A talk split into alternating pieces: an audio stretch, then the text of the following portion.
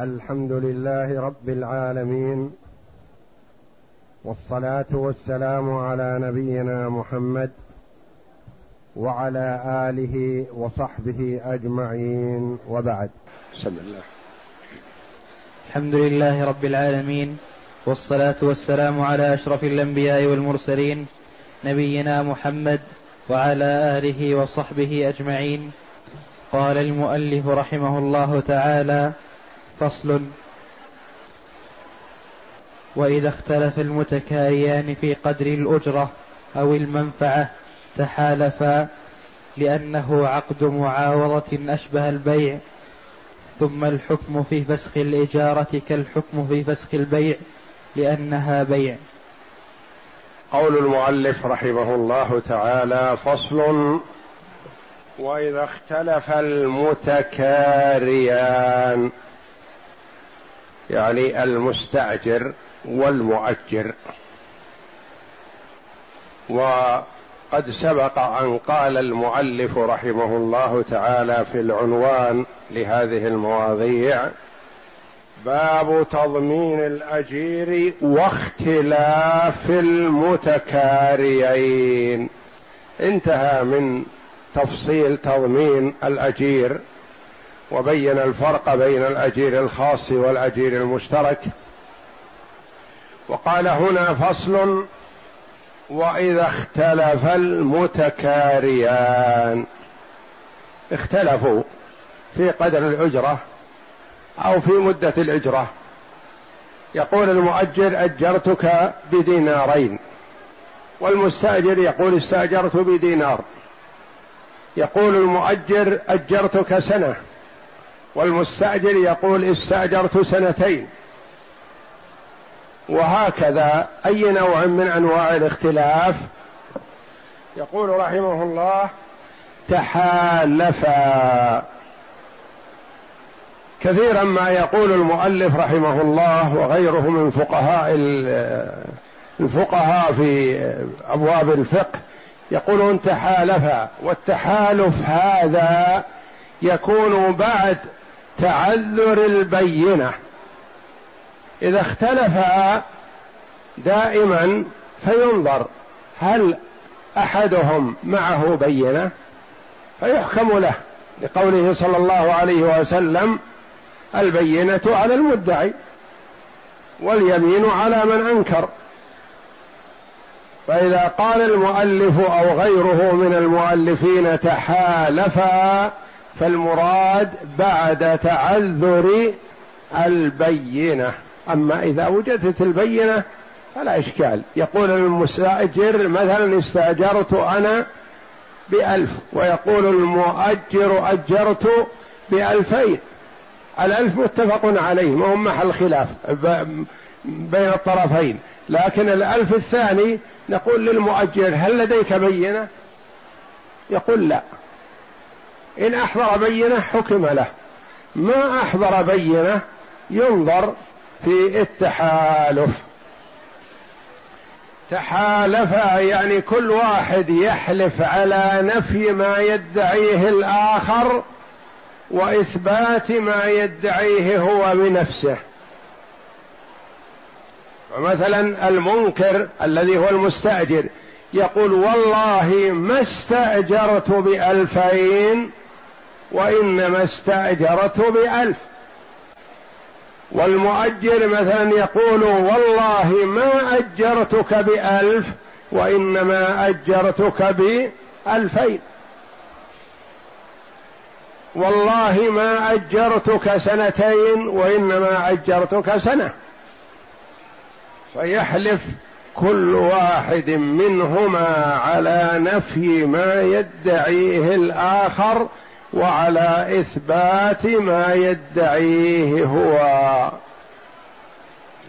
تحالف يقول لأنه عقد معاوضة. عقد مثل عقد البيع. إلا أن البيع بيع أعيان والإجارة بيع منافع. بيع منفعة. يعني استأجر هذا الدكان سنة ملكه منفعته سنة فهو عقد بيع منافع لا أعيان. أشبه البيع فالبيع بيع عين والإجارة بيع منفعة. نعم ثم؟ ثم الحكم في فسخ الإجارة كالحكم في فسخ البيع لأنها بيع. ثم الحكم في فسخ الإجارة كالحكم في فسخ البيع لأنها أي الإجارة بيع. وقد تقدم في آخر كتاب البيع قوله باب اختلاف المتبايعين. وهذا فصل في اختلاف المتكاريين. فحكمهما سواء. فلا يخلو إن كانت المدة ما مضت ولا مضى منها شيء. فمن رغب منهم الفسخ له الفسخ. إما أن يوافق على ما يقول صاحبه أو يفسخ. وكل واحد منهم له الخيار.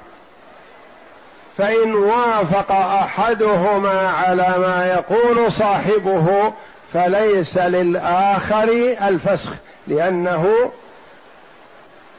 قبل منه قوله. فإن كانت المدة فائتة بعد الاستئجار والمنفعة بستة أشهر اختلف. ما الحكم؟ الحكم أنه يفسخ فيما بقي. وما مضى يرجع فيه إلى أجرة المثل. يرجع فيه إلى أجرة المثل. فالشريعة الإسلامية شاملة كاملة والحمد لله. ما تركت صغيره ولا كبيرة إلا وبينت حكمها وعالجتها. المؤجر يقول أنا أجرتك بألفين والمستأجر يقول أنا ما استاجرته إلا بألف. وقد مضت المدة بكاملها أو مضى منها ستة أشهر. نقول مضى منها ستة أشهر مثلا. نقول أولا سلم العين لصاحبها إذا لم ترضى بالأجرة التي يقول. ثانيا المدة الفائتة.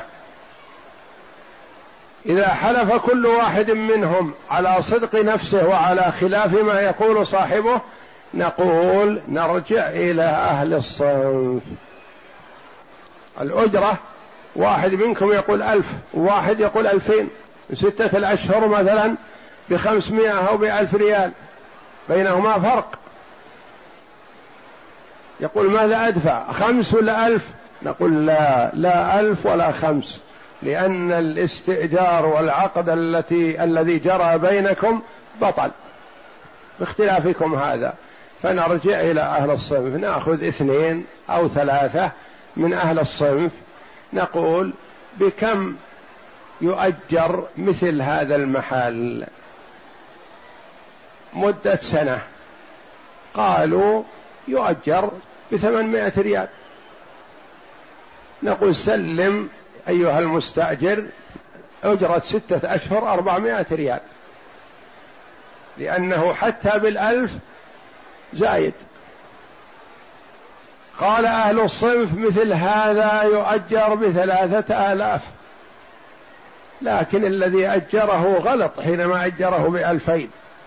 بينما المستأجر يقول بألف. نقول سلم له نصف الأجرة ألف وخمسمائة ريال. يقول أنا مستأجر على أساس سنة كاملة بألف. نقول وإن كان ما دام بطل العقد الأول وفسد فيرجع إلى أهل الصنف. مثل قال مثل البيع لو تلفت العين. تلفت العين. ما يمكن ترد إذا تلفت اشترى ناقة وأخذها معه واستلمها. فلما كان في الصباح جاء ليدفع القيمة. قال هذه ثلاثة آلاف قيمة الناقة قال لا يا أخي أنا بايع عليكم خمس. هل من بينة على الثلاثة والخمسة؟ ما فيها بينة. قال أبدا أنا ما بعته عليك إلا بخمس. وسيمت قبل أن أحضرها إلى السوق أربعة آلاف خمسمائة. فكيف أبيع عليك بثلاثة؟ والآخر يقول أنا ما اشتريتها إلا على أنها بثلاثة آلاف. ولا أرغب فيها بأكثر من ثلاثة آلاف. نقول يتحالفان. تحالفا نقول للرجل خذ ناقتك. خذ ناقتك. خلاص بطل البيع. ذهب ليستلمها وجدها في المعاطن الإبل ميتة. نقول ما تموت على صاحبها لأن الرجل أخذها واستلمها. ولا نلزم الرجل بدفع الخمسة حسب ما يقول صاحب الناقة. ولا نجيز له أن يدفع الثلاثة حسب ما يقول هو. نسأل أهل الصنف نقول مثل هذه الناقة عرفتموها ورأيتموها أمس في السوق كم تساوي؟ قالوا تساوي سبعة آلاف. نقول ادفع سبعة آلاف. يقول أنا ما قبلت أدفع خمسة. نقول ما دام بطل البيع خلاص البيع بطل. ويمكن الرجل باع عليك بخمسة وهي تساوي أكثر لكنه مستعجل. أو قال أهل الصنف مثلا ما تساوي إلا ألفين. نقول ادفع الألفين وتبرأ ذمتك. يقول صاحبها أنا ما رضيت منه ثلاثة آلاف كيف أقبل الآن ألفين؟ نقول هذا الذي لك. بطل البيع الأول وإذا بطل رجعنا إلى أهل الخبرة أو أهل الصنف أو أهل العرف كما يسميهم الناس يعني أهل البصيرة والمعرفة والنظر في السوق. وكل عين يرجع إلى أصحابها. ما نرجع مثلا في الخلاف في البناء والعمارات إلى المهندسين في آه، اللي يصلحون السيارات مثلا. ولا نرجع في خراب السيارة وإصلاح السيارة وكذا إلى أهل البناء والمعلمين في البناء والمقاولات ونحو ذلك. ولا نرجع في الغنم إلى أهل الإبل ولا في الإبل إلى أهل الغنم وإنما نرجع إلى أهل الصنف وأهل الخبرة في هذا الشأن. في المزارع والنتاج ونحو ذلك والثمار وال والخلل الذي يحصل فيها نرجع إلى أصحاب المزارع. وهكذا فللعرف دخل في الشرع يعني أنه يرجع يحكم العرف فيما لم يظهر فيه حكم بين ببينة بينة إذا وجدت البينة فهي المقدمة. ما وجدت البينة فيتحالفان ويرجع إلى العرف في تقرير القيمة إن كانت قيمة أو في تقرير الأجرة إن كانت أجرة وهكذا. وإن اختلفا في العدوان فالقول قول المستاجر لأن الأصل عدم العدوان والبراءة من الضمان.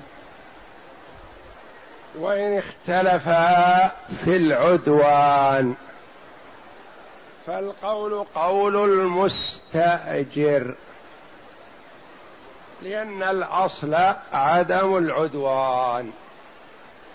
الرجل استأجر سيارة وذهب بها إلى المكان الذي استأجرها من أجله وقضى حاجته. ثم في اليوم الثاني أو اليوم الثالث حسب الاتفاق رجع السيارة لصاحبها.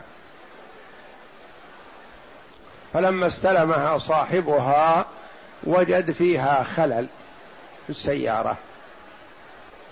رجع إليه وقال يا أخي السيارة مختلة. واللي يظهر لي إنك صعدت بها الجبال. واللي يظهر لي إنك مشيت بها في الرمال. واللي يظهر لي إنك مشيت بها في غير طريق معبد. فتأثرت السيارة فعليك إصلاحها. استأجر بعيرا. فعداه إلى صاحبه فرجع صاحبه إليه وقال يا أخي وجدت في البعير ضلع ويظهر أنك تضربه. ضربته على رجله أو حملته أكثر من حمله أو نحو ذلك. يعني صاحب العين يدعي أن المستأجر جار على العين المؤجرة. يدعي تعدي. فقال لا يا أخي ما تعديت. وإنما السيارة قديمة. وأنا مشيت عليها المشوار الذي اتفقنا عليه. ذهبت عليها إلى الرياض وقضيت غرضي ورجعت من الرياض وسلمتك السيارة. فلا شك يا أخي أن مثل هذا المشوار يؤثر على السيارة والسيارة قديمة فتبين بها شيء من الخلل. وأنا ما تعديت ولا تجاوزت الإسفلت. يقول لا أنت متعدي على السيارة أكيد. من القول قوله؟ إذا وجد بينة مع المدعي إنه رؤي فلان يصعد بالسيارة الجبال أو يدخل فيها في عمق الرمال أو نحو ذلك فالبينة مقدمة. دائما البينة مقدمة. ما وجد بينة. قلنا لصاحب العين أثبت أن الرجل جار. يقول ما عندي إثبات ما من يتبعه؟ ما تبعه أحد منا. سلمناه السيارة سلمناه البعير. ولكنه بين أظهر أثر الجور على السيارة أو على البعير. نقول لا يا أخي. عندك بينة تقبل. ما عندك بينة فالقول قول المستأجر بيمينه. يحلف إنه ما جار على السيارة أو ما جار على البعير ونحو ذلك والقول قوله. لأنه قال لأن الأصل معه. لأن الأصل عدم الجور. الأصل أن هذا الرجل استأجر هذه العين وقضى غرضه عليها وأرجعها إلى صاحبها. إن وجد بينة تشهد بالجور فهي مقدمة. وإن اختلف في رد العين ففيه وجهان. أحدهما القول قول, المؤجر لأن الأصل عدم الرد ولأن المستأجر قبض العين لنفسه أشبه المستعير. والثاني, القول قول الأجير لأنه أمين فأشبه المودع. وإن هلكت العين فقال الأجير هلكت بعد العمل. وإن اختلفا انتبه لها فقرة فقرة. لا تدخل فقرة بفقرة وإن اختلفا في رد العين. رد السيارة أو رد الدابة وانطلق. فاختلف. جاء صاحب العين يقول يا أخي ما رددت السيارة؟ يقول لا رددتها قبل يومين. اختلف. ما رددت البعير؟ يقول رددته قبل يومين. اختلف في هذا. من معه بينة مقدمة. لا بينة لواحد منهما. يقول فيه قولان. القول الأول يقبل قول صاحب العين. قال لأن الأصل عدم الرد. هم متفقين على أن السيارة والبعير ونحوه مع المستأجر. واختلفوا في الرد فالرد مكان خلاف. وكونها معه يده عليها هذا متفق عليه. فقال القول قول المؤجر لأن الأصل عدم الرد. هذا قول. القول الآخر في المسألة؟ قال لا يا أخي. القول قول صاحب العي... صاحب الايجار المستأجر. لما يرحمك الله؟ قال لأنه يده يد أمينة. فهو يدعي الرد فنقبل قوله.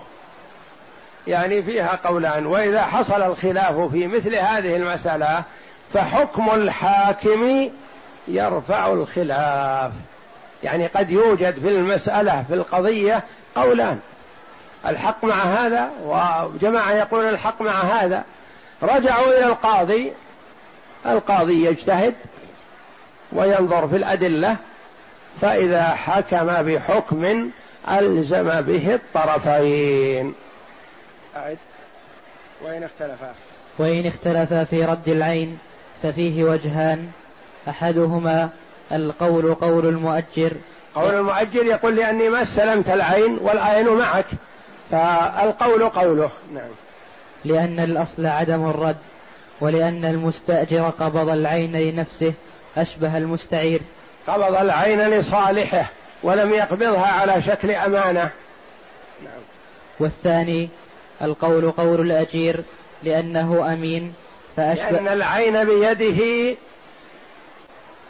فهو مؤتمن عليها ويده يد أمانة فيقبل قوله. نعم. فأشبه المودع. فأشبه المودع ولا, ولا يشبه الغاصب لأن الغاصب يده يد غاصب فلا يصدق قوله. بخلاف المودع فهو استلم العين لمصلحة صاحبها فيقبل قوله. نعم. وإن هلكت العين فقال الأجير هلكت بعد العمل فلي الأجرة. فأنكره المستأجر فالقول قوله لأن الأصل عدم العمل. إذا عرف أنها هلكت العين تلفت هل تلفت قبل العمل أو بعده؟ يقول صاحب العين أنا معترف بتلف العين مثلا ولا أطالبك لأن هذا شيء بقضاء الله وقدره. والله جل وعلا قدر عليها هذا لكن هي تلفت بعدما قضيت عليها غرضك أنت.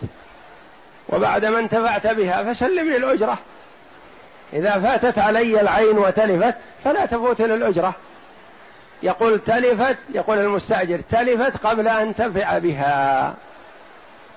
ما انتفعت بها بشيء فكيف أسلمك أجرة حيوان ميت؟ ما انتفعت به بشيء. من القول قوله؟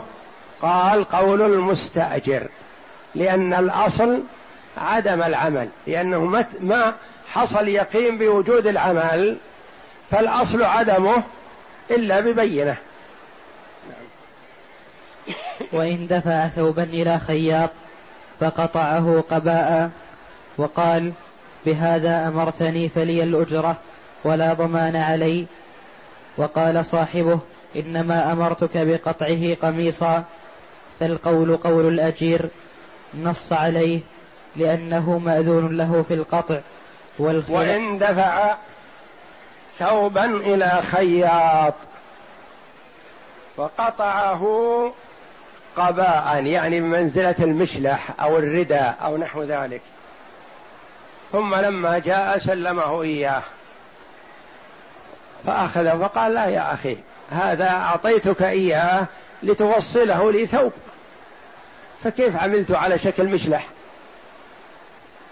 قال بهذا أمرتني أنت قلت لي اقطعه فصله هكذا. قال لا يا أخي أنت أخطأت. أنت أخطأت. وعليك ضمانه. قال لا يا أخي لا ضمان علي وأريد الأجرة لأني يومين وأنا أشتغل فيه. فأريد الأجرة. فاختلفا فالقول قول الخياط لأنه مأذون له في القطع مأذون له بالتفصيل. وصاحب الثوب معترف بأنه أذن له بتفصيله. وإنما اختلفا في نوعية التفصيل فالقول قول الخياط. ورواية أخرى ستأتي القول قول المالك لأنه أخطأ في التفصيل فلا يستحق عليه أجرة وربما يلزمه ضمان هذا الثوب. نعم. والخلاف في صفته فكان القول قول المأذون له كالمضارب. ولأن الأصل عدم وجوب عدم وجوب الغرم فكان القول قول من ينفيه. من ينفي الغرامة. نعم. ويتخرج أن يقبل قول المالك لأن القول قوله في أصل الإذن فكذلك في صفته. يعني لأن الإذن في التفصيل جاء من المالك وصفة التفصيل من المالك فهو أولى أن يقبل قوله في هذا لأنه أدرى وهو أقرب إلى الصواب من كونه مثلا هو يريد هذا الشيء لنفسه فهو قال فصله ثوبا. ذاك ربما يكون سمع منه كلمة فصله ثوبا وهو مشغول في أمر ما ففصله على شكل رداء أو مشلح أو نحو ذلك. فأقرب إلى كونه القول قول المالك والله أعلم لأنه أدرى وأعرف بما قال لصاحبه وهو أحرى بالضبط وهذا بعد الأيمان من كل واحد منهما. نعم. ويتخرج؟ ويتخرج أن يقبل قول المالك لأن القول قوله في أصل الإذن فكذلك في صفته ولأن الأصل عدم ما ينفيه فكان القول قوله فيه. والمسألة التي فيها روايتان أو قولان فإذا رفعت إلى الحاكم فاجتهد الحاكم في اختيار أحدهما فحكم الحاكم يرفع الخلاف. والله أعلم. وصلى الله وسلم وبارك على عبده ورسول نبينا محمد وعلى آله وصحبه أجمعين.